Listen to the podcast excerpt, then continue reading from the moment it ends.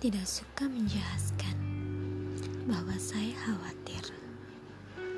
Laki-laki yang baik tidak akan membuat celah pasangannya khawatir hanya untuk meminta memberinya kabar.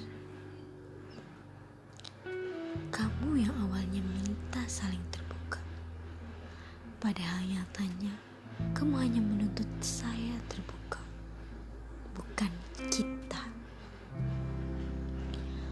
Saya tidak mau berulang kali meminta bahwa saya perlu tahu kamu di mana.